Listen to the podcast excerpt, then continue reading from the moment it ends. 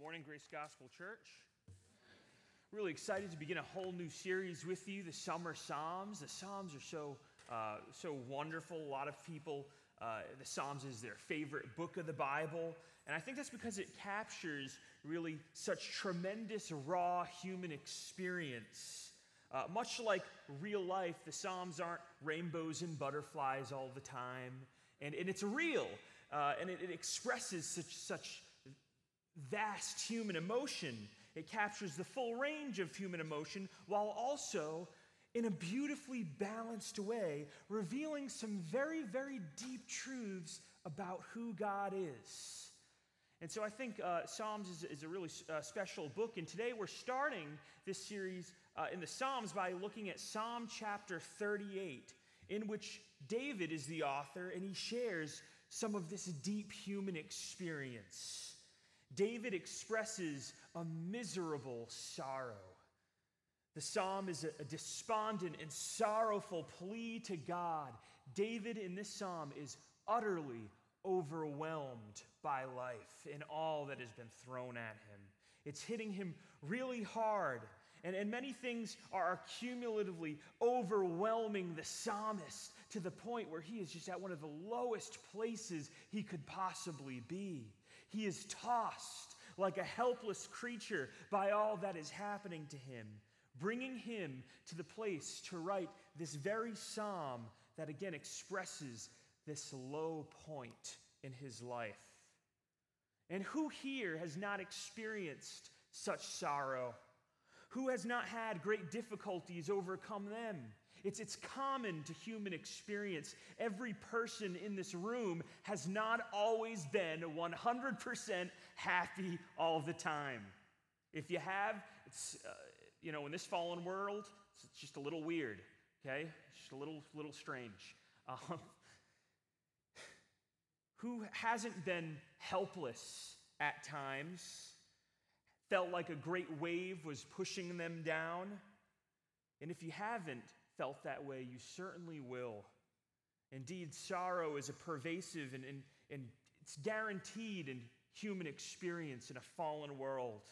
And thus, we can learn an awful lot from this passage. We can learn some things of great importance on what can truly be our comfort during these difficult times. So, so now let's read Psalm 38 together and see what the Lord has for us this morning. If you're able, please rise for the reading of God's word.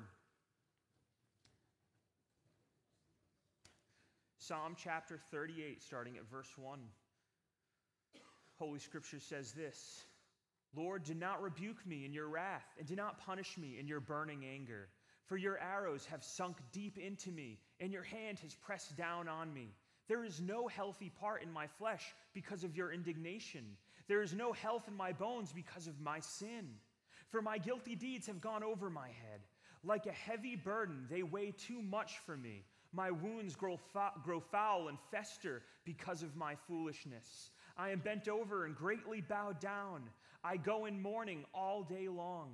For my sides are filled with burning, and there is no healthy part in my flesh. I feel faint and badly crushed. I groan because of the agitation of my heart. Lord, all my desire is before you, and my sighing is not hidden from you. My heart throbs, my strength fails me, and the light of my eyes, even that has gone from me. My loved ones and my friends stand aloof from my plague, and my kinsmen stand far away. Those who seek my life lay snares for me, and those who seek to injure me have threatened destruction, and they plot deception all day long. But I, like a person who is deaf, do not hear, and I am like a person who cannot speak, who does not open his mouth. Yes, I am like a person who does not hear, and whose mouth there are no arguments. For I wait for you, Lord. You will answer, Lord, my God. For I said, May they not rejoice over me, who, when my foot slips, would exalt themselves over me. For I am ready to fall, and my sorrow is continually before me for I admit my guilt. I am full of anxiety because of my sin. But my enemies are vigorous and strong, and those who wrongfully hate me are many. And those who repay evil for good, they become my enemies because I follow what is good. Do not abandon me, Lord, my God. Do not be far from me. Hurry to help me, Lord, my salvation. Let's pray.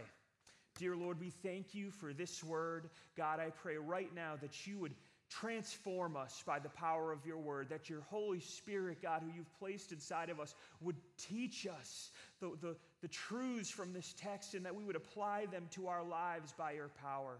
Lord, do this miracle, we pray now in Jesus Christ's name. Amen. You may be seated. So the heading, that was, that was intense just to read, might I add.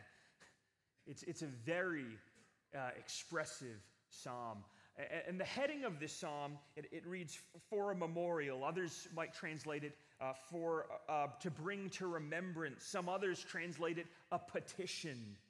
Now, both our psalm, Psalm 38, and Psalm 70, both have this same heading. And it's clear that both Psalms contain a major theme of utter helplessness and need for the Lord's deliverance. Both Psalms end with a cry for help to God. Thus, there's a theme of inability that is captured here, and it's certainly highlighted. This is a call to sing about our own helplessness, a call to consider the day of adversity and deeply remember our utter inability and our weak frame from which we are to cry out to God to recall our utter inability to fix the situations we find ourselves in and to rely on God alone for His mercy by just throwing ourselves before Him and, and hoping for His mercy and salvation. This is why perhaps some translate that heading a petition. For us, such a heading might be a call for us to remember helpless times of sorrow in our own lives when you had cancer to remember how helpless you felt. Or maybe when friends or family abandoned you, to remember how helpless you were. To remember how helpless you felt when wickedness was done against you and how, how sorrowful you were. To remember the utter anguish and despondence brought about by guilt from sin. Not to glorify these things, that's not why we remember them but we remember them ultimately to allow the horror of these real life things and difficulties to push us back to a frame of humility that recognizes our complete dependence on the Lord's mercies and compassions when we feel inability and accompanying sorrow in our life. That's what this psalm emphasizes. That's what it encapsulates. This, this whole psalm is an expression, a prayer directed to God, crying out to help because his life, it's just too much to take. He's unable to take it. Some of us might be in that very moment now.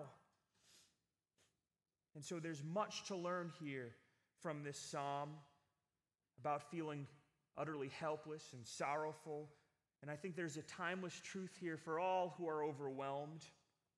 I believe that in this psalm, we see that God is revealed as the only one who, in our utter inability and sorrow in this life, can be our solace, our comfort, the only person we can cry out to when nothing else is left, when we're unable to, to do anything, we can cry out to Him.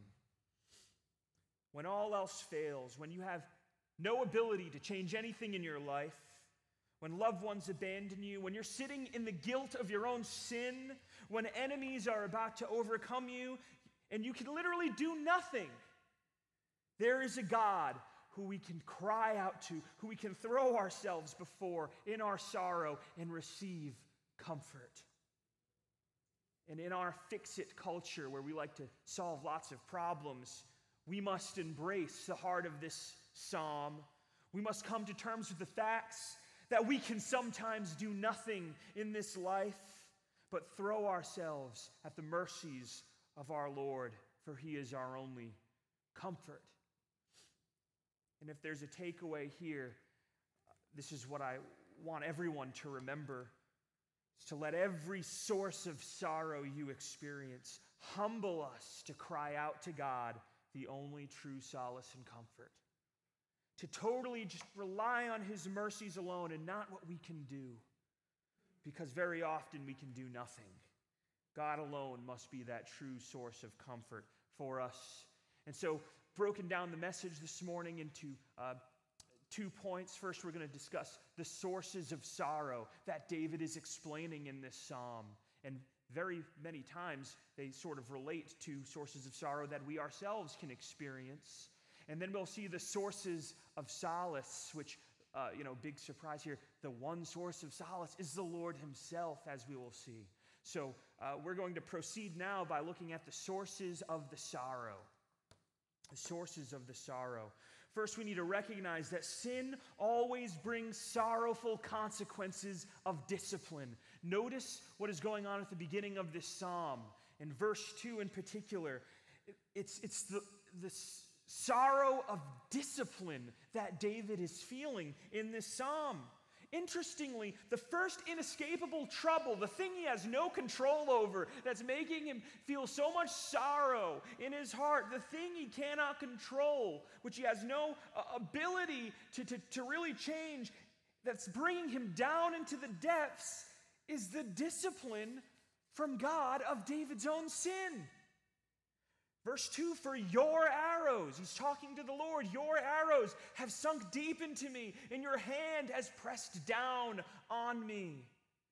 In some way, David had sinned. Now, now the occasion is not explicitly stated. We know David did have certain sins uh, with Bathsheba, for example, and other. Um, I'm sure, sure there were other sins in his life. It doesn't explicitly say, but what is clear in this text is that there is an acknowledgement of guilt and sin all over this sorrowful psalm. And isn't that an interesting correlation? Sin brings sorrow. It seems obvious, right?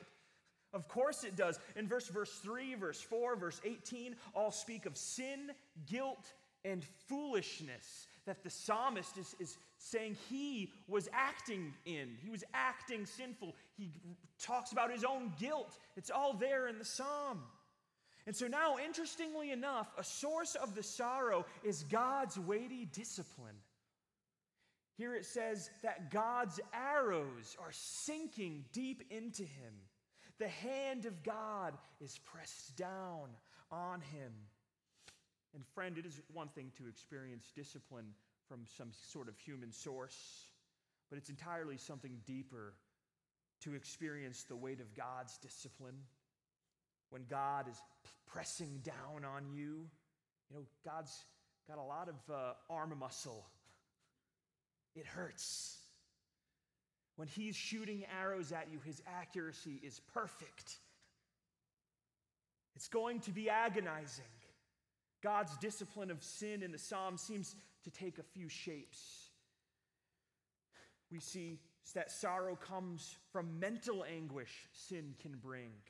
Look at some of these verses. Verse 4 For my guilty deeds have gone over my head. They're big, Right? They're tall, they're above him. It says, like a heavy burden, they weigh too much for me. He has a mental anguish that has come about because of his own sin. Verse 6 I go on mourning all day long. Verse 8 I feel faint and badly crushed. I groan because of the agitation of my heart. Often, uh, an expression of, of the inner man is the, the heart might be something physical, but the heart usually is expression of the inner man. He's having such mental turmoil in his inner person.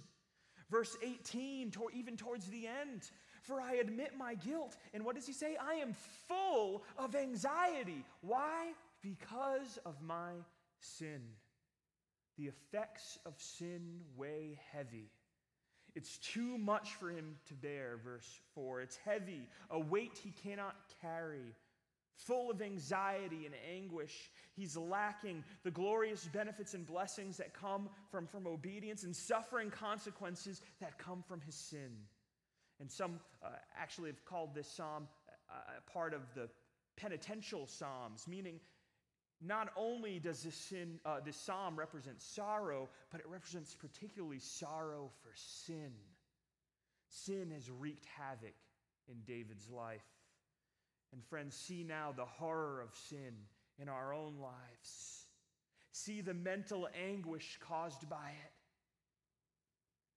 See sin for this, this foolish evil that it is and the, the, the silly, awful consequences it brings about. It only brings about decay, it only brings about anxiety and guilt. Those sins which Satan promised will fulfill you are actually going to destroy you. It will not bring you happiness. Sin always results in deep sorrow, sorrow too heavy for you and I to even bear. It is a horror. Do not be fooled. Sin has consequences. Some might say, oh, David's being overly emotional in this psalm. But quite honestly, the discipline of the Lord brought him to a spot where he recognized the horror of his sin. Too much for him to bear, a heavy load because of sin. It's always going to be a source of sorrow that debilitates us as we regret our actions, our foolish actions. And God may have to discipline his children to show us the truth of the ugliness of sin. There is no human flourishing, there is no good in sin. There's nothing good apart from God's rule. And when we go up against that, all that is left is guilt and sorrow and condemnation. There is a burning up of, rubbish and an internal revealing of our sinful character that, that even the saints experience in this life, even after salvation, as the Lord is sanctifying us. Now, if you are a saint, there's some good news, right? We know that Christ bore that load that was too heavy for us to bear. He bore that on our behalf. And that this sorrow for the saint that's being experienced is a sorrow of fatherly discipline and not eternal wrath. Remember, uh, the psalmist cries out, Do not punish me in your wrath or your burning anger. God can say, All right, I won't, because Christ was punished in his wrath. But for those who reject Christ, there will be sorrow forever. Friends, even if there's a temporary pleasure in this life from sin, eventually all sin will be judged, and, and every sin ever committed will be seen and revealed for what it is, and it will be a terrifying and sorrowful revelation. And the one who rejects Christ, it is an eternal sorrow, an eternal anguish for all, all eternity, a guilt that can never be overcome. The hand of God always pressing down on you, the arrows of punishment in his wrath firing at you, constant torment because of the wickedness of our sinful deeds. It always leads to sorrow, and it's, it's universally true for the sinner and for the saint who, who believes in Christ. Again, thankfully, for those who believe, it is his fatherly discipline and not eternal judgment, for Christ has paid the price. It's not a punishment and wrath, but a fatherly hand, and that can be extended to you. And what a solace is that! I'm jumping the gun here, solace is later, but what a solace, what a comfort. Now, another source of sorrow caused by sin, and, and not at all unrelated to the mental stuff, by the way, is this idea of a physical ailment. It says in verse 3 There's no healthy part in my flesh because of your indignation. There is no health in my bones because of my sin. He is saying he is not well physically, and that sin is, is what brought this about. The psalmist appears to be describing some sort of physical condition. Now, maybe this is uh, metaphorical. We're dealing with poetry after all. However, even if it is, this only bolsters the horrors of the mental anguish, which really doesn't do much better, does it? However, there likely is a real physical condition that was being described here. I mean, this, this psalm is talking of speech, speech of flesh and bones in the body and health, it seems to go beyond even the mental here. Now, there's some kind of uh, debate about what the actual diagnosis is. Some say it might be some kind of kidney disease, right? It talks about burning in his sides or his loins. Others say it might have been some kind of leprosy type of thing because there's speak of decay and abandonment. People are leaving him. Uh, it could have even been both and. Who knows? The two aren't mutually exclusive. You can have a double diagnosis. Uh, so, strictly speaking, um, we don't really know what, it, what, what the ailment is. Scripture doesn't specifically say, but in any case, it is clear that whatever this physical ailment was, was a great source of excruciating pain and compounded his helplessness and the sorrow that he was experiencing. Moreover, the point remains, and this is interesting, David sees it as a source uh, coming from his own sinful folly. Verse 3, it is clearly attributed to him because of his sin. Likewise, verse 5, he says, My wounds grow foul and fester because of my foolishness. There's a, there's a physical rotting taking place in the, in, in the language here, taking place in his body. He's tormented by his, his own stench, and his body is rotting away. There's, there's pus and there's pain all over. And look again what he attributes the cause to. He says, Because of my foolishness. He continues to describe the physical ailment in verse 6. He says, I am bent over and greatly bowed down. I go in mourning all day long. You ever been in so much pain where you needed to like move in like fetal position and just bend down because there's so much pain, maybe in a certain area of your body? That's kind of what's being experienced here. He's, there's excruciating pain and he's trying to alleviate it. Verse 6 could tentatively be alluding to that. He cannot carry himself with strength, and he's bowing down because he's so weak, mourning because of his excruciating pain. He goes on and he describes that his sides are filled with burning, and he says, And there is no healthy part in my flesh. He, he makes even that claim. Nothing about me is, is healthy right now. It's described as, as a burning pain utterly diseased and helpless, a wretched, weak human who is in agonizing pain. Maybe a modern parallel might be someone who is, again, dealing with leprosy and cancer, and it's stage four, and, and it's just eating away all throughout their body. It's already spread everywhere. This is the kind of language that, that David is using that, that might be a parallel for us to maybe understand what he's going through. Could have been much worse.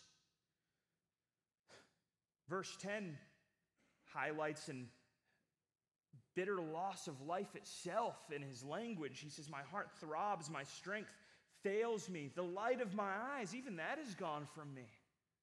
This is an utter hopelessness. And this is depressive language that alludes to death's door being around the corner. Weakness increases and his strength fails. The very light of his eyes turn to darkness. And again, most interestingly, as we stated earlier, several verses seem to indicate that much of this anguish was caused by his own sin. Now, I, I want to be clear.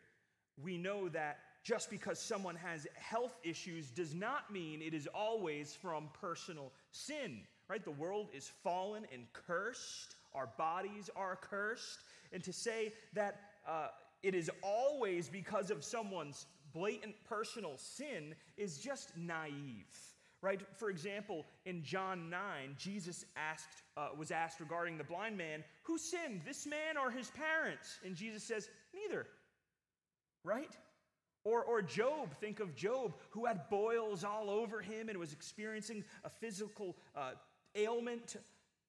The Lord, in the end, rebuked Job's friends, who estimated that it was because there was some sort of personal sin involved. So, what are we to make of this description in Psalm 38?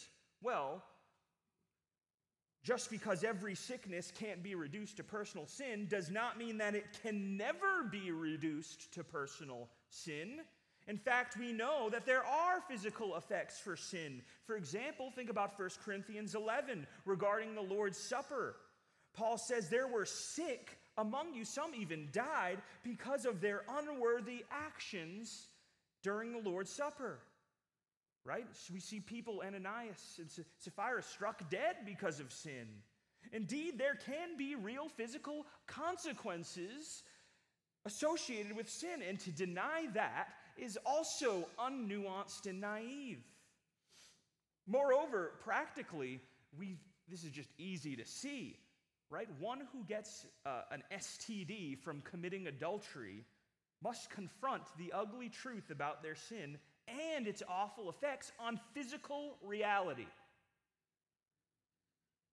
So, friends, consider the weight and the anguish of sin, both mental and physical, that it can, that it can just bear on us. It's an awful thing with terrible consequences, even on the physical body. Now, I don't say this to pronounce some sort of judgment or claim to know where every physical ailment comes from. I think that's uh, silly for people to make such judgments. We see that even with Job's friends, right? I'm not omniscient. I don't know. But I can encourage each and every one of us to consider the weight of these things personally to wrestle with our guilt, to cry out to the Lord. Maybe the Lord is trying to teach us something about sin by allowing some horrible manifestation in our life so we and our pride can be knocked down and see evil for what it is. Don't miss, you know, the opportunity because of denial over this point. Wrestle with it personally. After all, uh, in our psalm, undeniably, David attributes his physical ailments, his mental ailments, all with sin, and, and in fact bolsters his appropriate view of sin as evil. And it enabled him, it's the very thing that enabled him to cry out to God for comfort. So we shouldn't miss opportunities because things are tough. So, so pray about it. So pray about it. Next, we see that sorrow can come from abandonment Verse 11 My loved ones and my friends stand aloof from my plague, and my kinsmen stand far off. Those who were close to David, his loved ones, his kinsmen, they're not even by his side in this difficult season. He is abandoned by them. Again, this is in, all in conjunction with his festering wounds. He's ill. And certainly, David feels ostracized. He might not have had leprosy, but he's certainly ostracized like he did. Some of us deeply know this feeling of being alone, being abandoned, physically or emotionally abandoned by a parent, or maybe growing in our old age. Our children are, abandon us now that our body is deteriorating and we're growing lonely and weak. Here, loved ones and friends, they fail David. David got sick, they all left. Even relatives, it says, are standing far away from him. No one understands him. No one helps David. No one is close to David. And, and they're physically distancing themselves. Friends, here's a truth for us. Might be another tough one to swallow. People will let us down. If I took a poll right now who has experienced pain, even from a loved one, I bet every hand would go up. Abandonment from people will be a source of sorrow that we will encounter in this life. And it's especially going to sting if we idolize people. I mean, for David, he, he had, think about his past. He had mighty men, right? He had armies following him close kinsmen and family, and now alone, what is left for him? Loneliness, a real form of sorrow to contend with. Abandonment, a source of sorrow. Now we see sorrow also comes from enemies. Here's another complaint on the mouth of David about what's going on inside of him. He says, Those who seek my life lay snares for me, and those who seek to injure me have threatened destruction, and they plot deception all day long. As if things are not bad enough, he's threatened and plotted against, and is likely, in, in his mind, based off of all the evidence, to be overtaken by his enemies, seeking to injure him. He's already ill. And they're coming essentially to bully him, to take his kingdom. They're, they're threatening destruction. I mean, imagine for a moment you are in this position that you're ill, you have no one, and now someone much stronger than you comes and essentially threatens to hurt you and to rob you. This was David's reality. And this is, by the way, the reality of so many across the world. Think of those who are being persecuted in foreign countries, for example. There are governments and people constantly plotting against our brothers and sisters, seeking to injure them, seeking to destroy them. And indeed, this too can be a real source of sorrow, the plotting of enemies. And here's something even more interesting we see that David cannot even defend himself. He goes on right after speaking in verse 13. He says, But I, like a person who is deaf, do not hear, and I am like a person who cannot speak, who does not open his mouth. Yes, I am like a person who does not hear, and in whose mouth are no arguments. He's, he's confused, he's numb, he's ultimately silent as he contemplates the horrors of his enemies. We've all heard of like fight or flight, right? It's kind of like a response to some sort of danger. Picture a grizzly bear about to eat you alive. But now add illness to the picture. You're both too weak to fight, and you're too weak to even escape. You're too weak, weak to flee. Now add abandonment to that picture no humans coming to your aid. Add guilt of sin to that picture. You might feel you even deserve it. And what we have really is a pathetic David, entirely frozen in fear, who cannot respond in any way to what is happening. Physically ill, attacked by enemies, abandoned. There is no argument in his mouth. Verse 17, it says, He's ready to fall. He is totally despondent, frozen, and paralyzed by fear, totally inept, cannot hear, cannot defend himself. And, and this is where he finds himself. And his enemies grow stronger, according to verse 19. It says they wrongfully hate him, and he can't defend himself. He can't open his mouth because everything is just too much for him. he can't change anything. And by human standards, there is no hope. David can do absolutely nothing. And so, amidst all of these sources of sorrow caused by all of these circumstances, where is hope? What can David possibly do? What comfort is captured uh, even in the very writing of this psalm? It is the comfort of God, who is the ultimate source of all, sol- uh, of all solace. So let's look at those sources of solace. We see that solace can come from crying out to God for mercy. That issue with sin that we talked about that was causing him sorrow. Look at what he does in the psalm. Right? He's clearly he's suffering consequences, but look at what he does. He can't do anything else. So here's how he responds to, to the unavoidable arrow of the Lord's discipline. He says, Lord, do not rebuke me in your wrath, and do not punish me in your burning anger. David, throughout all the psalm, remember, admits he has sinned and, and he's brought these circumstances upon himself, and it leads him to a place finally, all of the sorrow, where he just cries out to God. He can't escape the situation, but he also can't take it anymore. Is anyone there? Here's an option for you cry out to God.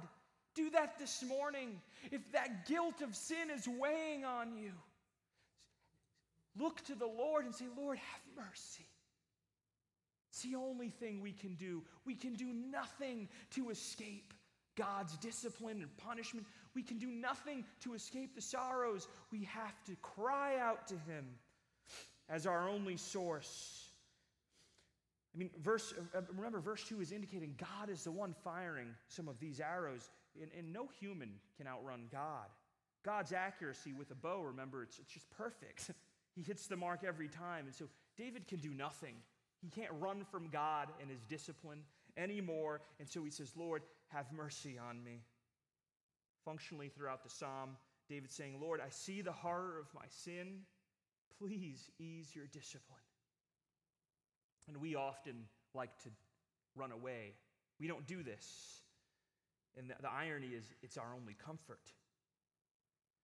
We often run away from God when we're being disciplined, thinking we can outrun his rod. Anyone ever try to outrun their parents when they were being disciplined? It doesn't work, right? You got it twice as hard, didn't you? Now, add the fact that it is God disciplining. And we are foolish enough to think we can outrun him and we can ignore the situation, uh, hide our guilt, try to cover our shame. He's not fooled by that. And he will continue. Again, that perfect aim. The truth is, we can't outrun God. Sometimes, arrow after arrow, as it's sinking into us, the only solace we have left is pleading with Him, stopping, turning around, repenting, admitting guilt like David does all throughout this psalm, acknowledging our guilt and asking for mercy. And instead of trying to dodge His discipline and pretend we're right, be like David in our psalm and face our, our Father and say, Lord, I am guilty, but please do not rebuke me in your wrath. Don't punish me in your burning anger. I, I can't take it anymore. You win. I'm the guilty sinner, and you are the perfect Lord.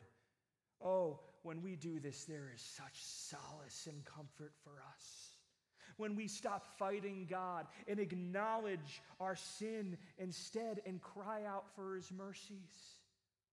There is such comfort in, in, in that thing.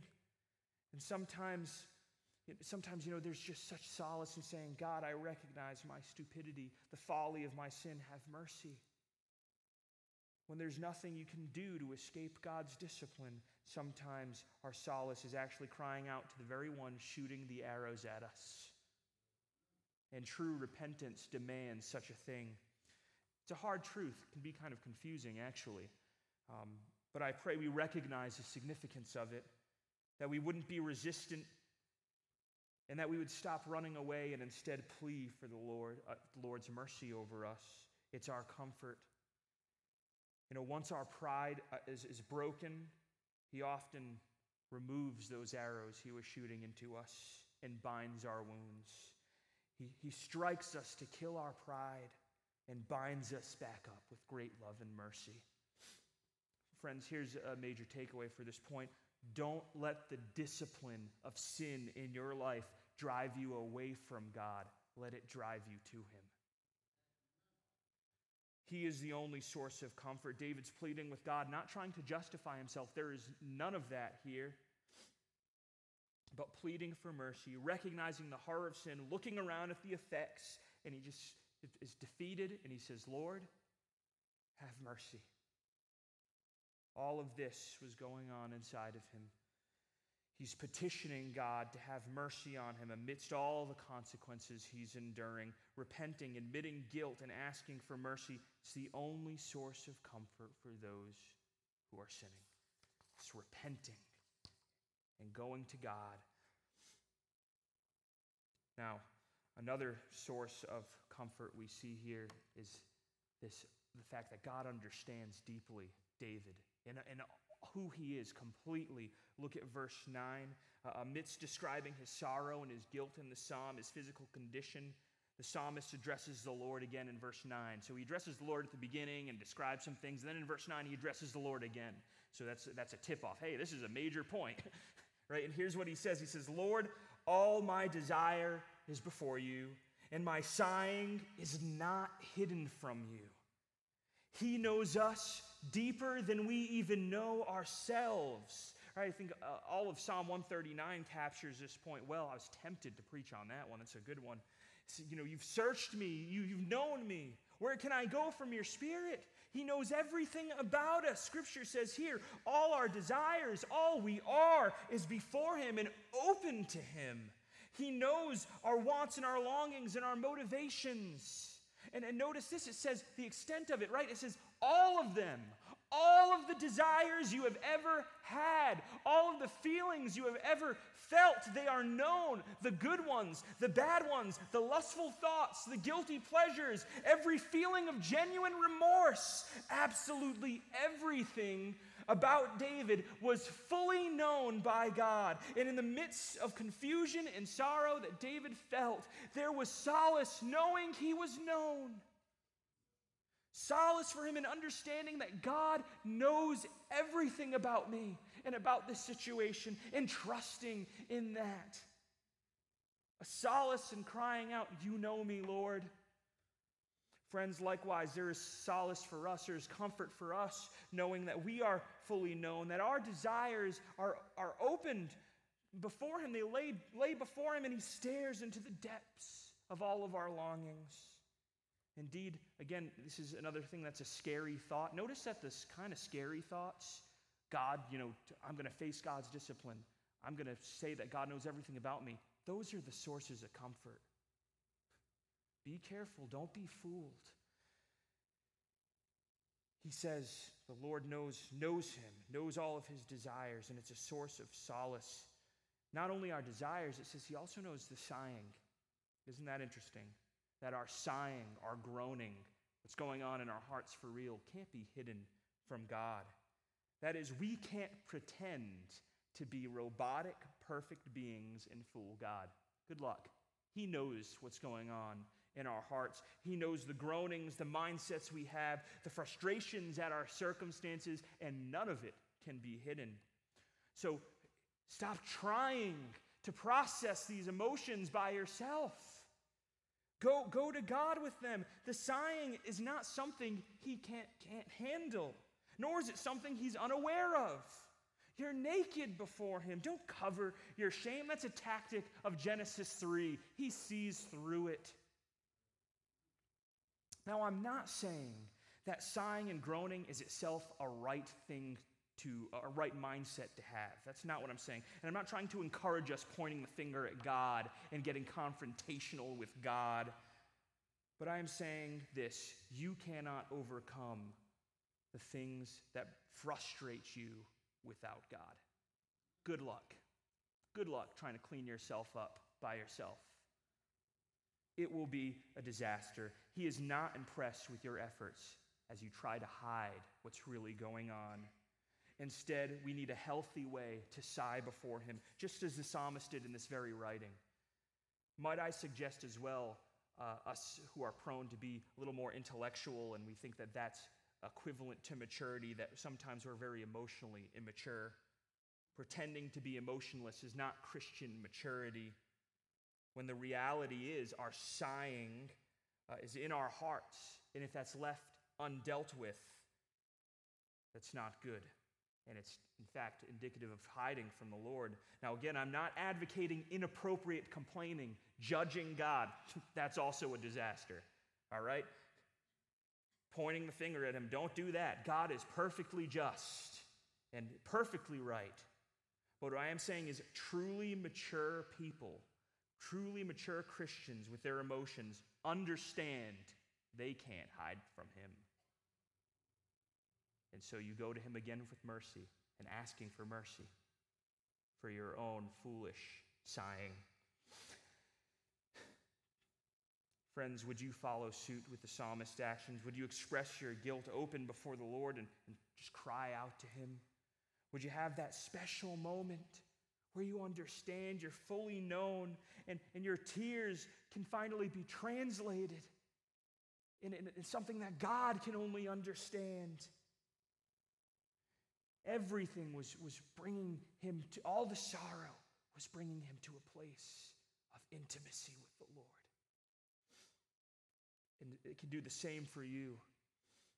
Whatever you're going through today, even if you can't put words into it, you're fully known. He knows. Take comfort. And that's available to anybody in this room.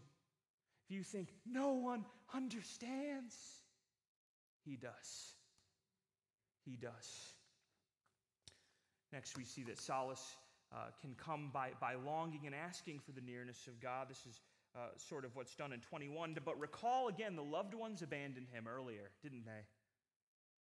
However, he has a hope, he has a comfort. He prays to God and he writes in verse 21 Do not abandon me, Lord. My God, do not be far from me.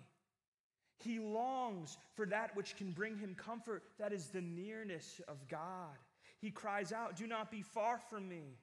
Those who are lonely and abandoned, let, let your deep loneliness and sorrow cause you to call out to the Lord again for intimacy, for closeness. Call out to Him. When sorrow comes in the form of loneliness, what do you do? Do you sit there and wallow? Or do you, or do you pray to the Lord, I need you. I need, I need you to not abandon me too, Lord. And, and, and talk yourself back, back into what is true that He will never abandon you. All of the abandonment, all of the trial, it led Davis, David to this place where he just recognized the, the, perfections in that the, the Lord is all he needed. It's all he wanted. He said, Everything else is, is gone, Lord, but you don't abandon me too. He just recognizes the value of, of his, his relationship with the Lord. It was all he had left, it was all he needed. And now we see in a cry, it reveals that it's all he wanted as well. And friends, it should be all that we want. Brothers and sisters, Pray when you're lonely. Pray unto the Lord. Express that longing to be near. It's a source of comfort for the weary soul. And by the way, He will not abandon us. For, for the New Testament saying, especially the Holy Spirit lives inside of us, His Spirit cannot depart. It's been so graciously and abundantly poured out to the saint because of the blood of Jesus Christ. Long for the nearness of God, long for the Word, long for fellowship with God. It's available to us. David, in deep sorrow, wanted nothing else but to, but to be near to the Lord, to have the Lord come through for him when he could do nothing else. And what's the final and ultimate form of solace? The final hope, the comfort? We see that solace can come by waiting on God to answer and save. For I wait for you, Lord. You will answer me, Lord my God. When David can do nothing else, he waits.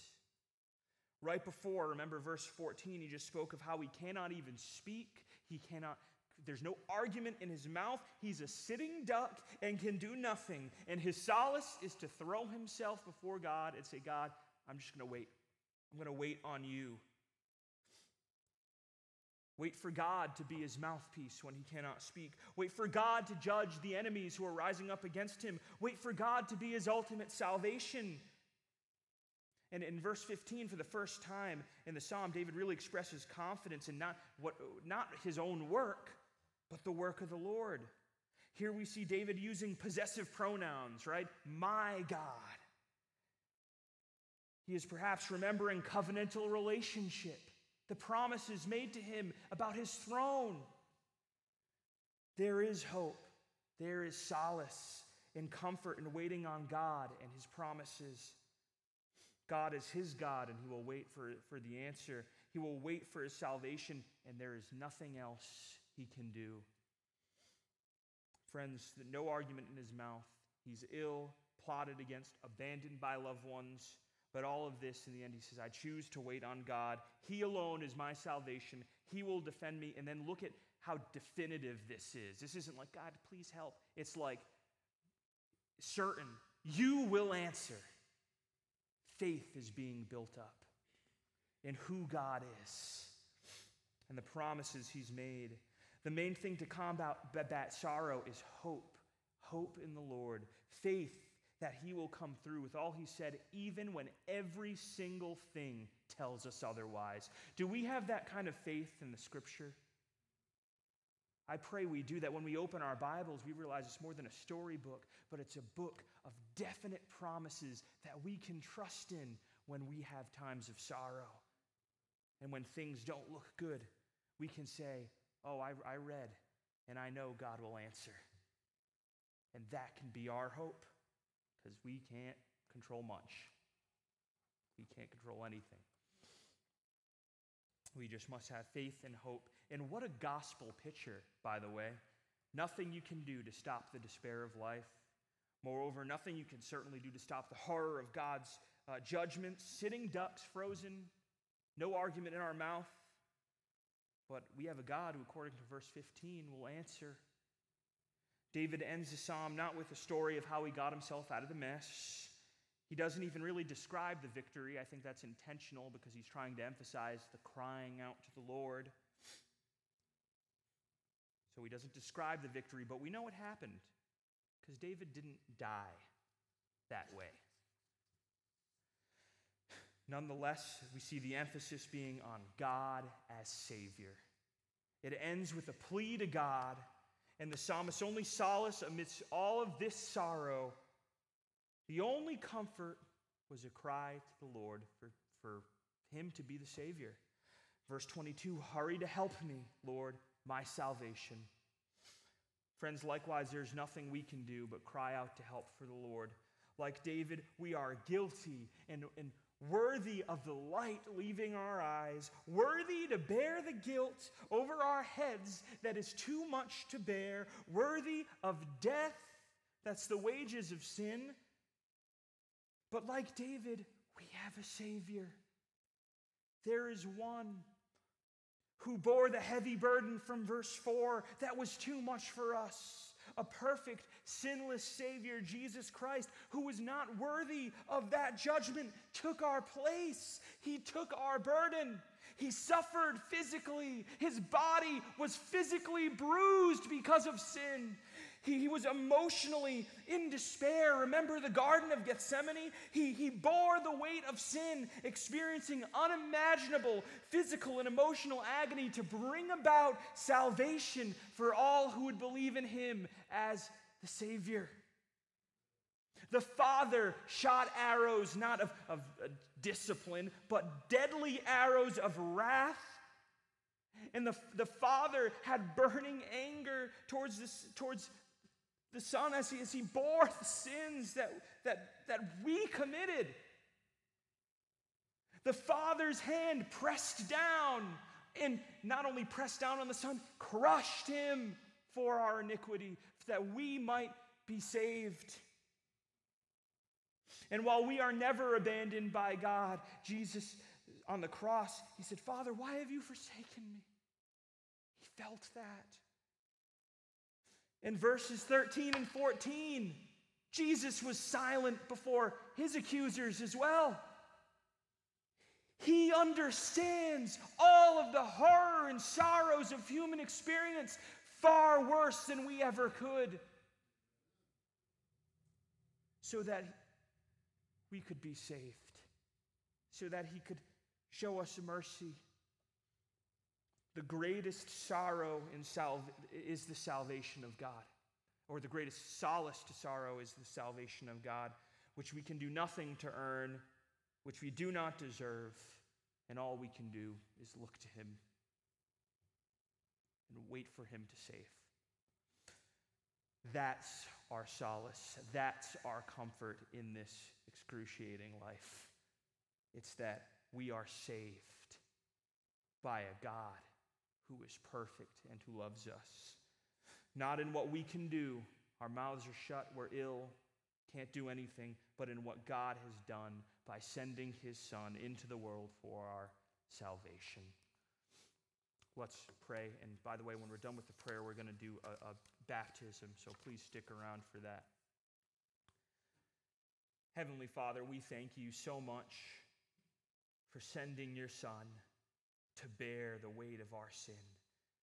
God, we thank you that you were pleased to crush him.